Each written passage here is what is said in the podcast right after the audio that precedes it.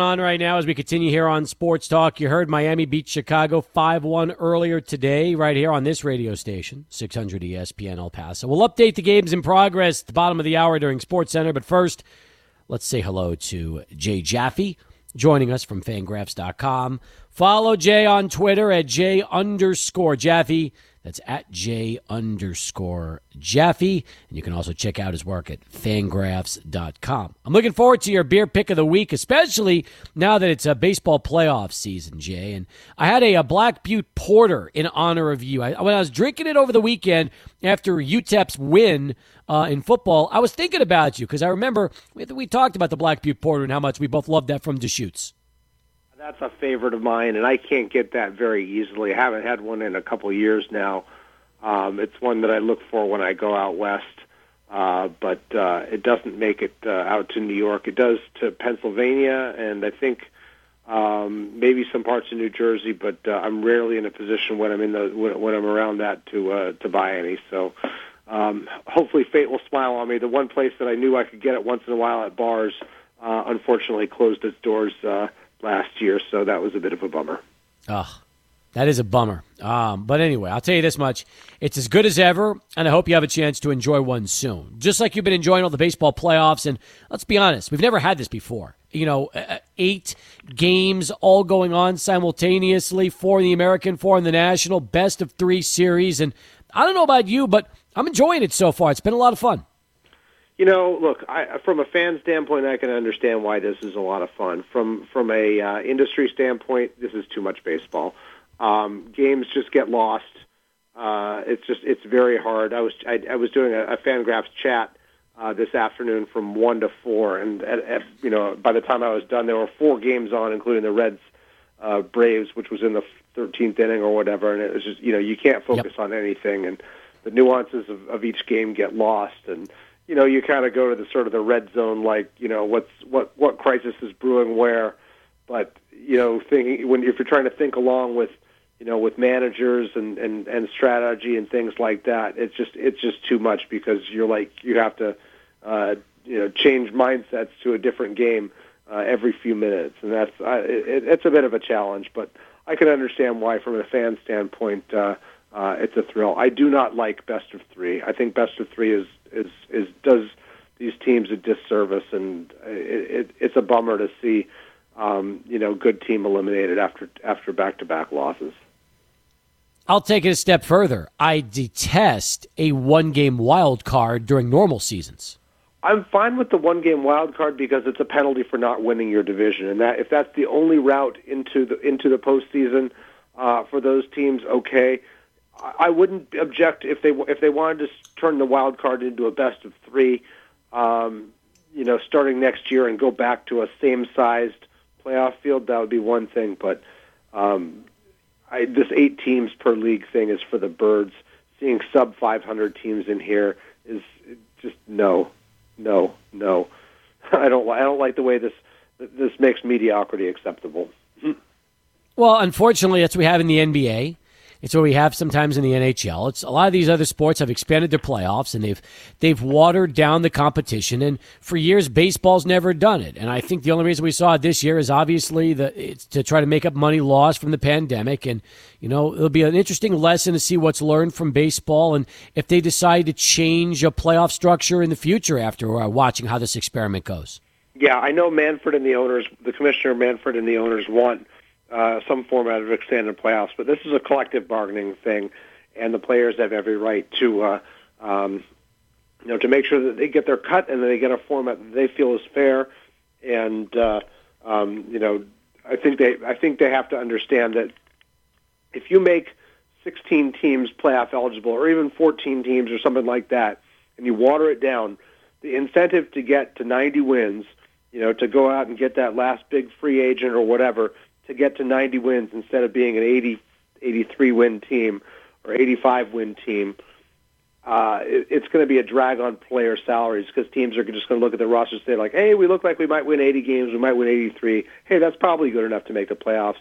Um, we don't need to spend big, uh, you know, to guarantee ourselves, uh, you know, a, a better shot." How disappointed do you think are Twins fans realizing they've now lost 18 straight in the playoffs after getting swept by Houston? They got to be heartbroken. I mean, and it's just and to lose to the, to a sub 500 Astros team and to lose the way that they did, uh, you know, leading in the ninth yesterday and and and making that error, uh, Polanco that throwing error and and uh, uh, just a real bummer and and you know, the, it was the one year they get to avoid the Yankees, and it didn't do them any good. It's funny. I heard somebody complaining about Dusty yesterday and saying, "How do you take out Zack Greinke after four? What is he doing? You know, he's always his his handling of pitchers, especially in the postseason, has always been in question. And then he looks like a genius because Framber comes in and tosses uh, what five shutout. Yeah, I didn't really understand the move at the time. Um, you know, they, what you call that's a piggyback start. You got you got four and four from two guys, and and you know it, it was.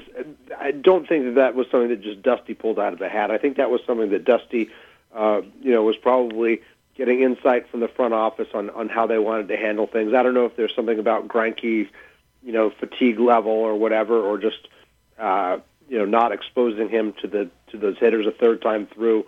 Um, you know, which is in general the direction that, that things have gone in trying to trying to uh, limit starters' uh, exposure. But um, yeah, that looked good, and and and uh, today too. I mean, just the the way that they handled it. Um, you know, those Astros pitchers rose to the occasion. That was the big question mark. Uh, was whether that they could. Uh, whether they had enough arms to get through this, and and uh, Urquidy looked yep. good, and and uh, uh, uh, Javier, and it's just you know they they've they've got arms, so um, they, they got that going for them. Meanwhile, you look at guys that got lumped. Um, you wrote about Shane Bieber as probably going to be your Cy Young pick in the American League and how the Yankees destroyed him yesterday. Ryu gets clobbered today by uh, Tampa Bay, and I know he wasn't an ace this year, but he was last year. Chris Paddack was uh, handled and knocked out early in that uh, game between the Padres and Cardinals, still going on right now. So, plenty of good pitchers that ultimately just did not fare well at all in their uh, in their postseason shot. Yeah, and uh, Dallas Keuchel too, another one. Um, the Padres situation is, is is pretty dire. I mean, you know, Mike Clevinger uh, had that biceps injury that uh, made it look like he wasn't going to go be able to go for the postseason. And then Dinelson Lamet comes up with the, with a biceps injury too, and suddenly uh, they're down to uh, you know a, a kind of a threadbare staff here. Uh, Paddack yep. had an excellent uh, rookie season, but uh, uh, was not was not great this year. Uh, some of the magic that that he showed last year uh, kind of wore off. Did not have good fastball command, and so that fastball changeup combo just did not play up uh, as it did. And uh, I didn't actually get to see any of what went wrong today for him uh, because of the other games and and the fact that uh, Robin was home from school at that point. Uh, but uh, obviously a nasty, brutish, and short, start, and I hope that. Uh, uh, for his sake, he gets another chance at it because that's that's a tough way to go.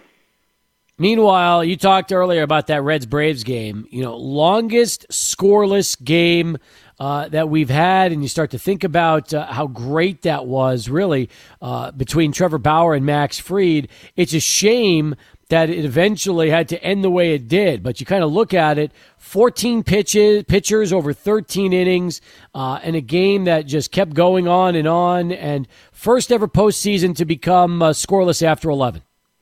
Yeah, that was a, that was an endurance test, a war of attrition, and and uh, um, you know the uh, the Trevor Bauer pitched, pitched brilliantly, Max Fried pitched brilliantly, um, and you know the uh, the Reds ran themselves out of some situations there. Uh, the Braves had their shots. Finally, uh, though, it was the Braves coming through. Freddie Freeman, guy who's got a pretty solid case as the National League MVP, uh, coming up with a big hit. And uh, um, boy, that's uh, that's going to be a tough one to overcome uh, if you're the Reds. I mean, I think both both both managers did okay with their bullpens in terms of not wearing too many guys out. Uh, uh, they'll be they'll be available for tomorrow, uh, but uh, uh, they're going to need length from their starters again. No doubt. More as we continue right now with uh, Jay Jaffe, but it's the bottom of the hour. Let's get right back to Adrian Broadus and this Sports Center update.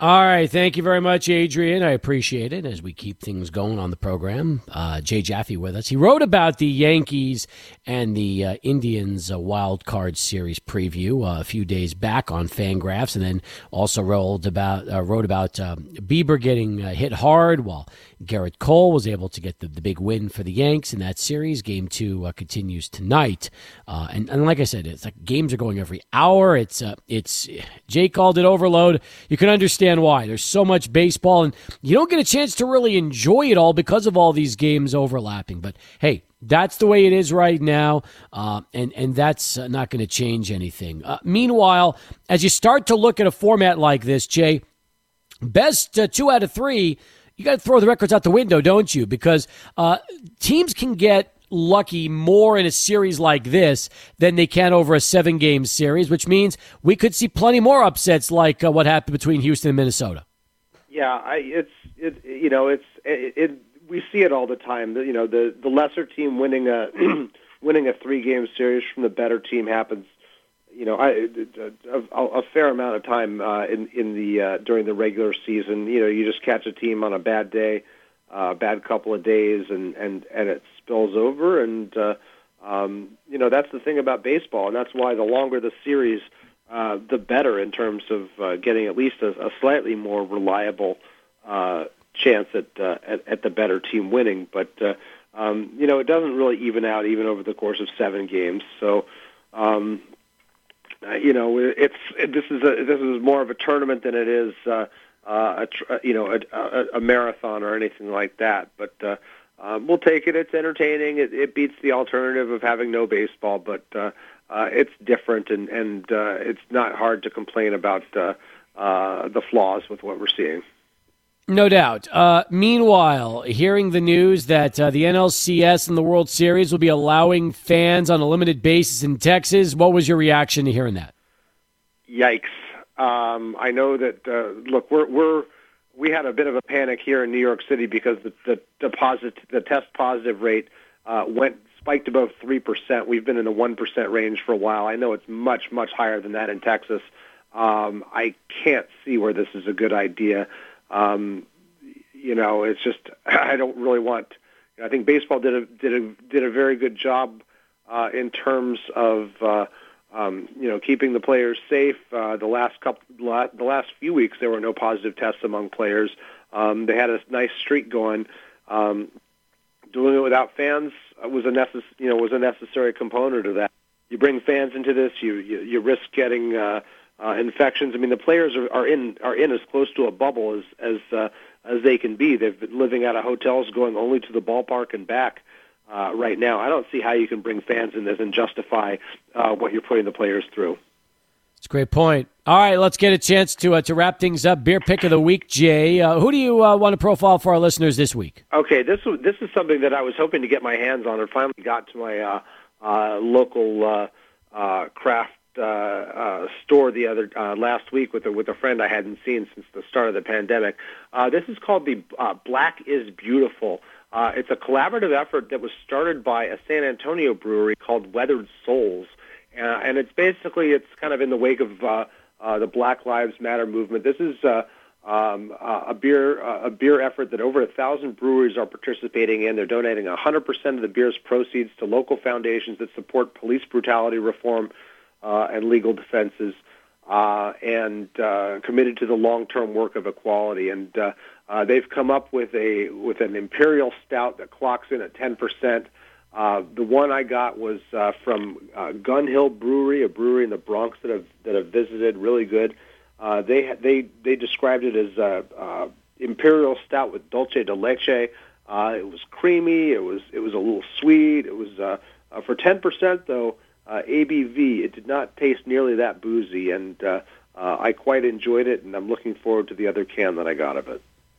So does this mean that the beer was actually brewed by the San Antonio beer, or no, they essentially created the uh, recipe. They created the recipe and made it available to any brewery that wanted to. They made artwork uh, for cans cool. any brewery could, uh, uh, you know, could, could use. And if breweries wanted to put a little bit of a, their own spin on it, they could. nice? Um, but uh, it's a collaborative effort. I'm not sure how much money has been raised, but it's uh, along the lines of the All Together Now beer that uh, uh, effort that the other half did uh, to raise money for frontline workers, and uh, um, just a really cool project uh, uh, that I was happy to support.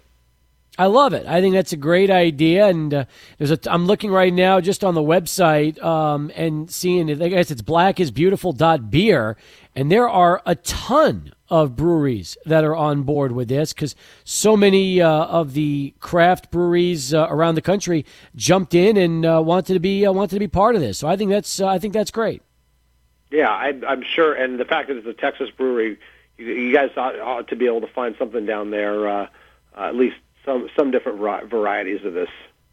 Yep, we'll be looking for it. All right, nicely done, Jay. Always appreciate the time and the insight, and we'll look forward to having you back next week when the playoff picture at least becomes a little more clear in Major League Baseball. Right, we'll only be getting four games a day. yeah, thank goodness for that. We'll talk then. Take care. Okay. From Jay Jaffe over to ABC7. They're coming up next with this news update. Adrian Ochoa has that for us. And then, hey, back to Charlie and uh, plenty more. Stay with us. Sports Talk continues right here at 600 ESPN El Paso.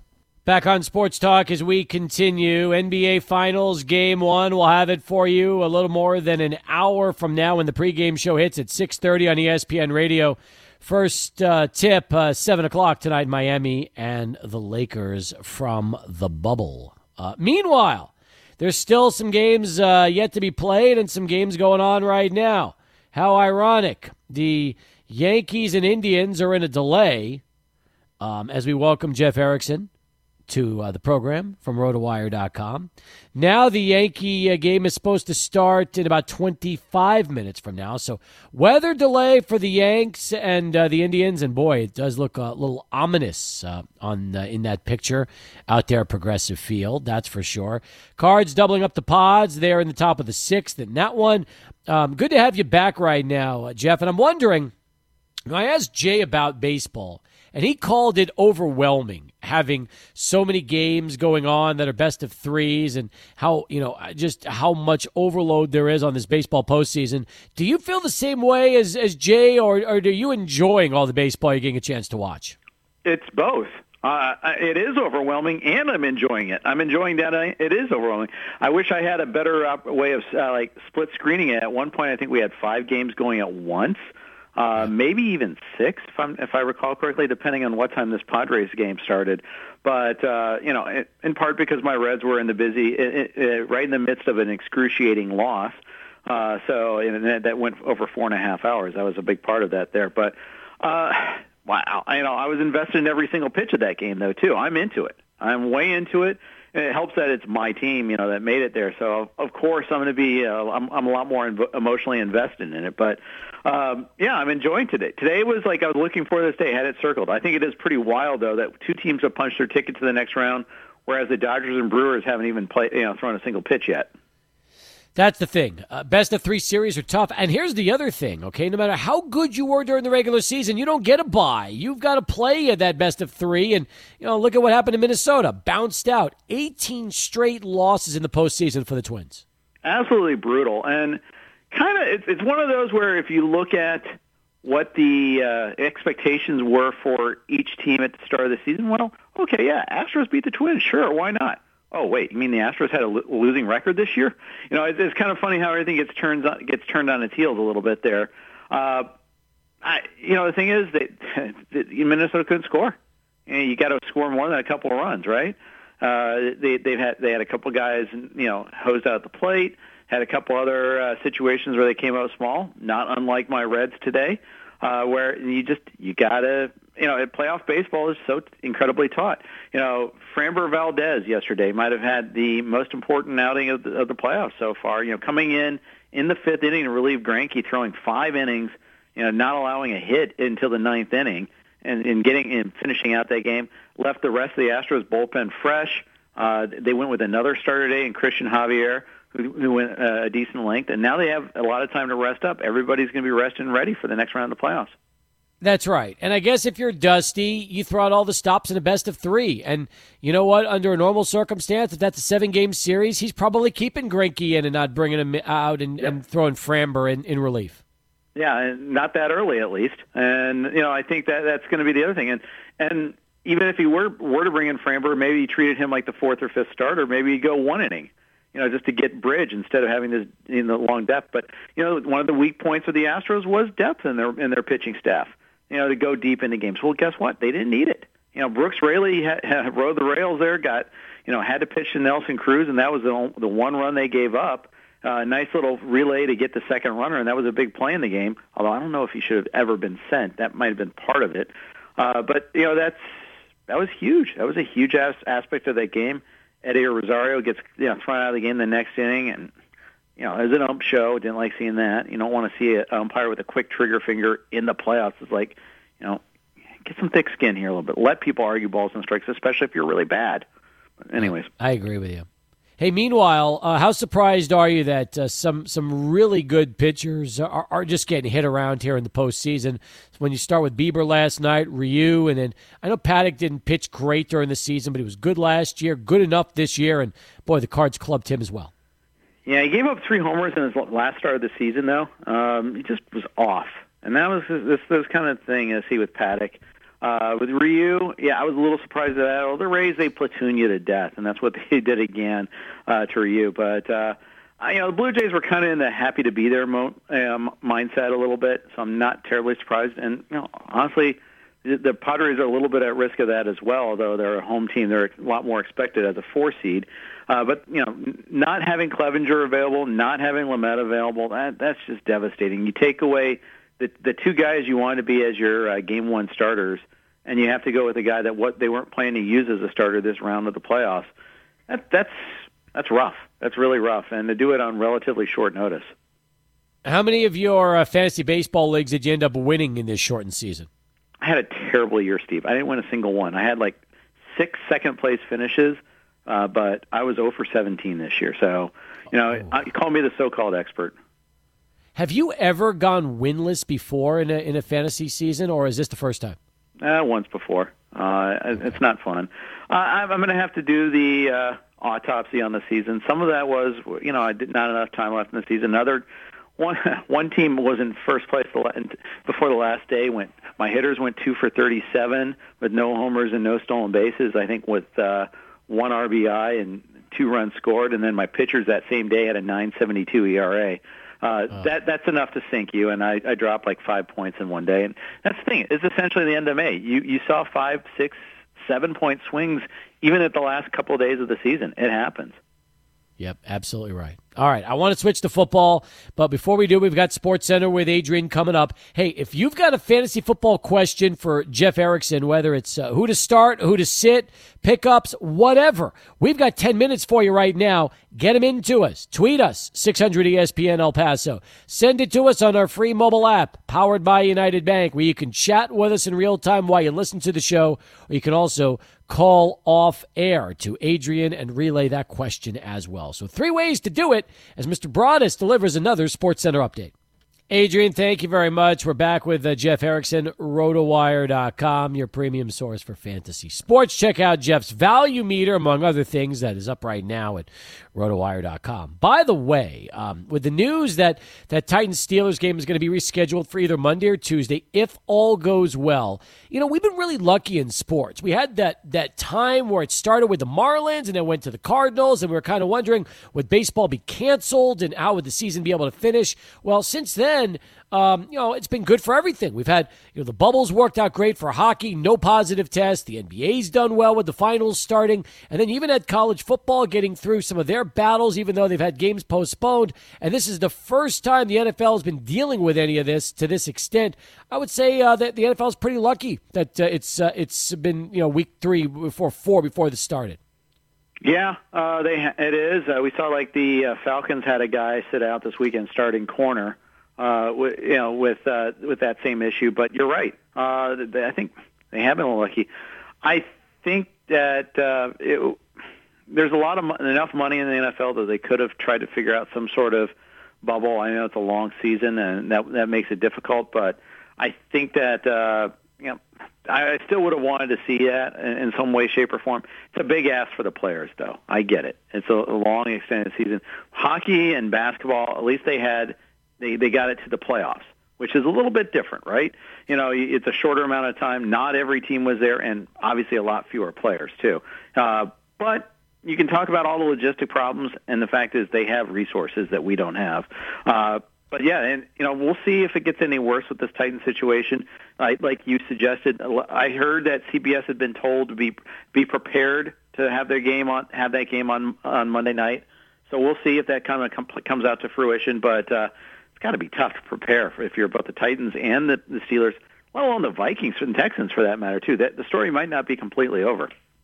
Can you imagine though Tuesday night football and what that would be like if the game is played next Tuesday? It's happened once before. Do you remember? The mm, Minnesota Vikings in the dome collapse uh, game where they had to play at University of Minnesota had to play on a Tuesday night. Do you? If, I don't know if you remember the Joe Webb game. Oh wow, I do. That that's that's not that long ago. Yeah, because yeah, that was remember that was uh, like the snow collapsed the roof. Uh, yep. So that's they had to go with that. Uh, so, and he, I think, if I recall, he wasn't the starting quarterback. He came in. Favre got hurt in that game, and so Webb came in, and I think he got the win. Wow! All right, you have a better memory than I do coming up with that. Uh, I think I, I, I, I saw I saw Webb's name being mentioned on Twitter, and that kind of sparked my memory. So I, it's, it's like uh, uh, in, in, your court, you can refresh the witness's memory. Uh, you know, help, help that recollection a little bit. Didn't Joe Webb play at UAB? I think he did. Okay. Isn't it kind of sad that when I think about Joe Webb, all that comes to mind is uh, the UTEP days? That's that's what happens when you've been playing in CUSA for 15 years. Well, I don't think that's sad. I think it's cool. I think it's cool that you get to have like localized memories, and, and when uh, someone breaks out of there and become makes it in the NFL, it it has attaches a little extra meaning. You know, it's like nice. you know I, I have that with Northwestern players, and sometimes I see guys that break out I remember playing college fantasy football and remembering like, oh, yeah, this this Marshall Faulk guy plays for San Diego State. You know, I think he can play. You know, it's not just that he, you know, and that shows how old I am that I remember him playing college fantasy football. Uh, but it, it or, and Tomlinson too. You know, you know, guys that played at uh, smaller schools that just stood out. And back then, I mean, they were just forces of nature too. That's a great point. Great point. Hey, by the way, I was looking at your value meter, and I'm wondering You've got Derrick Henry 16th this week against Pittsburgh. Um, yeah. That's about as low as I've seen Henry ranked in your in your rankings uh, in a long time. Is that just because of the delay and uh, no. also the, the Steelers' run defense? It's the Steelers' run defense, and it's you know honestly, I, he's not crushing it this year. 3.9 yards per carry, uh, down from 5.1 last year. Uh, you know, he's had eight targets, and the depth of targets have been practically nil uh, five catches for 26 yards. Uh, you know, he, he hasn't been a big playmaker so far this year. He got in the end zone last week, so that made gave him his first really big fancy day. Yeah, he had 100 yards in the opener. He's got 319 yards, but requiring a you know it, he's not getting the same bang for the buck. I guess is the way I'd look at it there. You know, the Vikings actually were the first team that he, he cranked it against. This is a tough matchup. This is a much tougher matchup. Absolutely. And as I look at the rankings, and, and that was the first thing that kind of came to mind when I was when I was checking those out, I do see some pretty interesting names near the top of the list. Hey, you've got James Robinson seventh this week at Cincinnati, and after his performance, uh, you know, last uh, Thursday night, I can understand why you've got James Robinson so high. Yeah, I might be moving him down a couple notches. It might be a little bit too much in the moment, but what I like is that he's getting used a lot in the passing game, uh, and that that's you know Chris Thompson's there but he's not stealing all the all the targets there. And of course, Robinson gets all the goal line carries. Uh, he's he's just he's always on the field, and he's doing a lot with it. Aaron Jones, you've got him fourth right now, uh, going up against Atlanta's run defense. Yeah, it's a great matchup. Uh, Monday night game. Uh, he gets an extra day to rest a little bit there. We'll see if Davante Adams plays or not, uh, and Julio for that matter on the Falcons side of things, and Russell Gage. Uh, but you know, it should be a high scoring game, and he, he should get a lot of it, and he should be involved in the passing game as well. How uh, surprised are you with the DK Metcalf start to the season? You've got him third this week at Miami, um, and you look at a guy that had his moments last year, had some big moments, but DK Metcalf quickly becoming, um, along with Tyler Lockett, by far uh, the best one-two punch in the NFL at receiver. Well, I've got Metcalf in five leagues, so I'm not surprised. Uh, he was a target for me. Uh, he got better and better as the season went on. The combination of his size and speed, uh, and, and you know, a, a great quarterback to work with, and they let Russ cook this year. I mean, I, I've been surprised at how much they're throwing, but surprised for the better. And now that Chris Carson may not play this week, could be even a bigger day. Absolutely right. Do you think Julio Jones gets the go at Green Bay, or do you think they sit him one more week? I I, I don't know. Uh, we'll see. The, you know, the, the problem with Monday night teams is uh, they don't start practicing until Thursday, and that first practice is often is a pretty light practice too. So we may not know this until I might not have a good answer for you until Saturday. Usually it's the Friday practice, except Monday night teams are, are even later. So I think it, uh, there's going to be a while before we have a good, clear answer on this one. Who are some of your favorites this week, guys? You're just jumping all over, and you love the matchups. I think they could have some big weeks. Uh, Ken, I, I like the. Uh, I like Ryan. I think uh, Fitzpatrick has uh, got a good start this week. If you're looking, if you if you're kind of hurting at quarterback, or you know you're looking for an interesting streaming option or a DFS option, Seattle's allowed a ton of passing yards, and you don't always play the matchup. And Fitzpatrick is kind of mercurial here and there, but I think this is a good setup. He and DeVante Parker I like quite a bit this week. Uh, that that game in particular should be great. I think Baker Mayfield has a decent game this week. Uh, I think OBJ actually uh, you know, goes off against this Cowboy secondary that's all banged up. I think it's going to be uh, another wild shootout game for the Cowboys, and the and the Browns are the ones that benefit this time. If Nick Foles continues to start for Chicago, how will he start to uh, move up your uh, rankings each week? Um, I don't know. I mean, the Bears' offensive line isn't great. It's not like they have a ton of playmakers. Allen Robinson's going to get his. Foles, I've got a 22 this week. I could see him in the 15 to 20 range quite a bit, but I don't see you know I don't see too many instances where he goes much higher. All right. Once again, you want to check it all out. It's up on the value meter right now with uh, Jeff Erickson at rotowire.com. Hey, profile a couple of other stories uh, for us uh, that, that are on the site that, that you want to feature. Uh, well, of course. Uh, you know, I, I would say the thing you always want to look for is uh, Jerry Donabedian's Hidden Stats article. Always great stuff every single week. Uh, you know, uh, you know, he, he really get digs into the snap counts, the targets, the routes, all that stuff that you know may not show up in the traditional stat line. I always think that's uh, a really great thing. Chris Liss's East Coast offense is always a good read. Plus, you get a Sporcle quiz in there every week, so uh, you get a little added bonus for that too. I also like the NFL injury analysis uh, from Jeff Stotts. Does a nice job of breaking things down uh, every uh, Tuesday of the week. He does, and we, he's been with us for a long time. Uh, always good to have that guy on staff. Awesome stuff. All right, Jeff, it's uh, great having you back. Appreciate the time, and I'll look forward to doing it again with you right back here next Wednesday. Awesome. Thanks, Steve. You're welcome. Jeff Erickson, Sports Talk continues. Up next, We'll uh, keep things moving with ABC 7 News and Adrian Ochoa. Still to come, Wayne Thornton, 20 minutes from now. He'll lead off our 6 o'clock hour, only on 600 ESPN El Paso. Final hour underway. Welcome back, everybody, as we continue here on Sports Talk. We'll get you up to uh, the pregame show for the NBA Finals Game 1. It's the Heat and the Lakers. Catch all the action right here on 600 ESPN El Paso. Hey, I want to welcome an old friend back to the program. He's Wayne Thornton, who spent so many great years working for El Paso Parks and Rec. He's since retired, but uh, Wayne, who has uh, done so much around this uh, community, both uh, for high school athletes, the Hall of Fame as well, and he joins us uh, live here to begin hour three of the show. Wayne, good to hear from you. How you been? I'm good, Big Steve. How are you doing, sir? I'm doing good, Wayne. I appreciate the call. It's always great to hear your voice, and um, it's uh, before we get to really the reason why you called. How surreal has 2020 been for you? You retire expecting a nice, peaceful retirement, and then having to try and uh, go ahead and navigate through everything that's happening with COVID. Good. You know, you realize the fact that, you know, you're surrounded by family, and that's what gets you through a lot of times in life. And being there to take care of my in-laws has been special as well, and I'm blessed. I'm blessed. That's fantastic. Well, I'm happy to hear that. Now, we lost somebody here recently who uh, is in the El Paso Athletic Hall of Fame and uh, truly uh, one of the great uh, El Paso high school trainers of all time. Tell me a little bit about uh, the, the, the sad news that uh, involved Manny Pacias Jr. Well, unfortunately, Manny Pacias Jr. passed away this past weekend, Steve. But, you know, I don't know many people that are in five Hall of Fame. Do you know anybody that's in five Hall of Fames? Uh, no, I don't. Uh, it's it's amazing when you're in one Hall of Fame, let alone five. So no, I don't.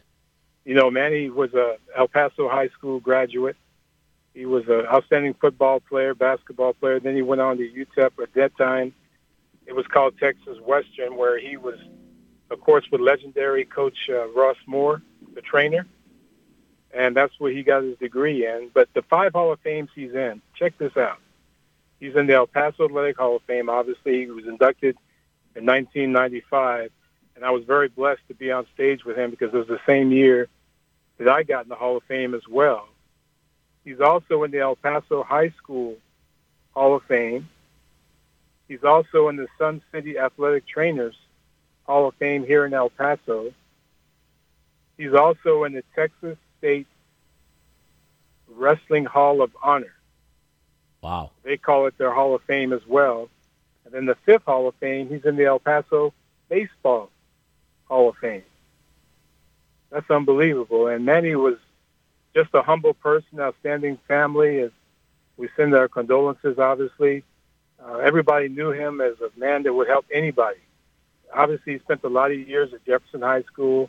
He was one of the four coaches that started wrestling here in El Paso, Texas in 1963 and he spent Steve 17 years there at Jeff before he went on to be the trainer over at Burges High School for a dozen years.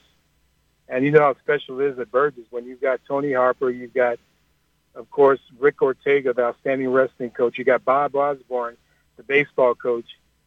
Is that unbelievable? Have three Hall of Famers in their own right, and he was the trainer for their programs. And Manny was just phenomenal. And anytime you spend time with him, he had more stories than anybody could ever realize, not only about his family, but about of all the different students he was able to be a part of. And, and one other aspect about Manny is that he was the first trainer to have a female student trainer at his school, the very wow. first in El Paso. And he was the one that started that path for females to become student trainers at high schools. When did you first get a chance to meet Manny? You know, I went to Burges, but I, I went way, way before he was there. But when I did meet him, I met him through other people. And that's when you know somebody's special because you meet him through other people. They talk about him. They talk about his work ethic. They talk about his family. They talk about how he helps others. And that's Manny Pasillas Jr. He was always there for everybody. Even though he retired in 1992, he still was involved with the training association in so many aspects for all the different trainers, along with UTEP and along with Columbia Medical Center, where he started a program with them as well once he retired. But you know, Steve, once you retire, you never really stop working. And That's true. He never did. And God bless him and God bless his family. And I, I think that the city definitely has lost a true treasure. Safe to say that Manny Pasillas Jr. is uh, like the Ross Moore of uh, high school athletic trainers? Definitely, definitely. Not only that, too, Steve. I mentioned his wrestling career as far as being a coach, but can you imagine 1963 starting a program with wrestling when nobody was ever involved with that program at all, and being no. able to do something with only four schools at that time in the city? There was him at Jeff, there was Burges, there was Bowie, and there was Irvin. That was it. And all four of those schools went on to later become outstanding programs. But to be a part of something as a founding member, it's got to be special and something that lasts with you forever. Oh, absolutely. Absolutely. So that's a, a terrific story. And all I can tell you is, um, you know, again, truly one of the legends, five halls of fame, which is incredible in itself.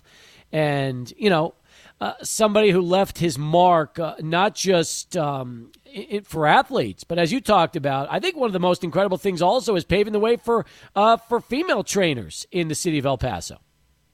And that's so important too, because the females at that time, obviously with sports going on, never really got their chance, their due, so to speak. And to be able to have somebody like Manny Pasillas, very innovative to do something to help them out, that had to be very special as well. And you know, Burges always had an outstanding training program. Sergio Renteria, who was for many years at Frank High School before he retired, he was a protege of many, many others out there. And of course, Dawn Hearn, the UTEP trainer, she knew Manny way back when she started at UTEP, and she to this day understands how important he was to the El Paso training scene.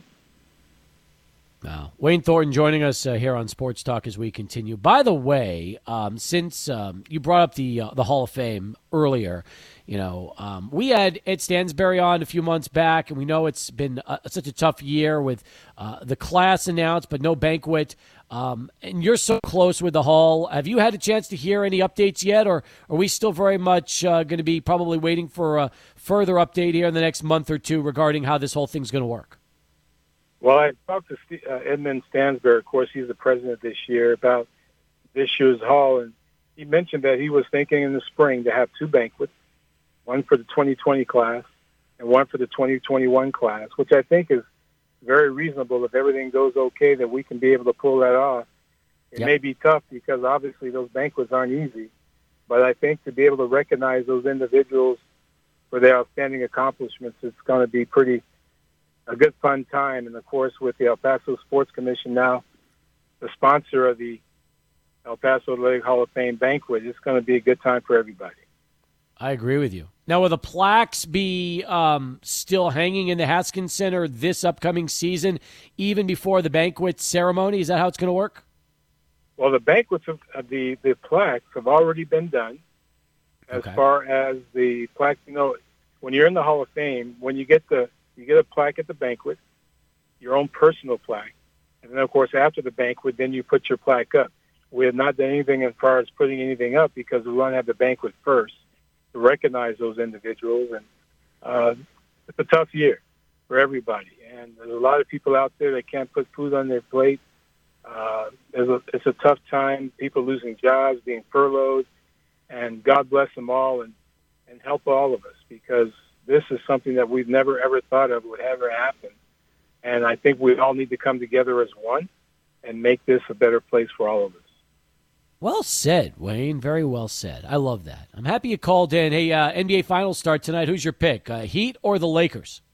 Anybody but the Lakers.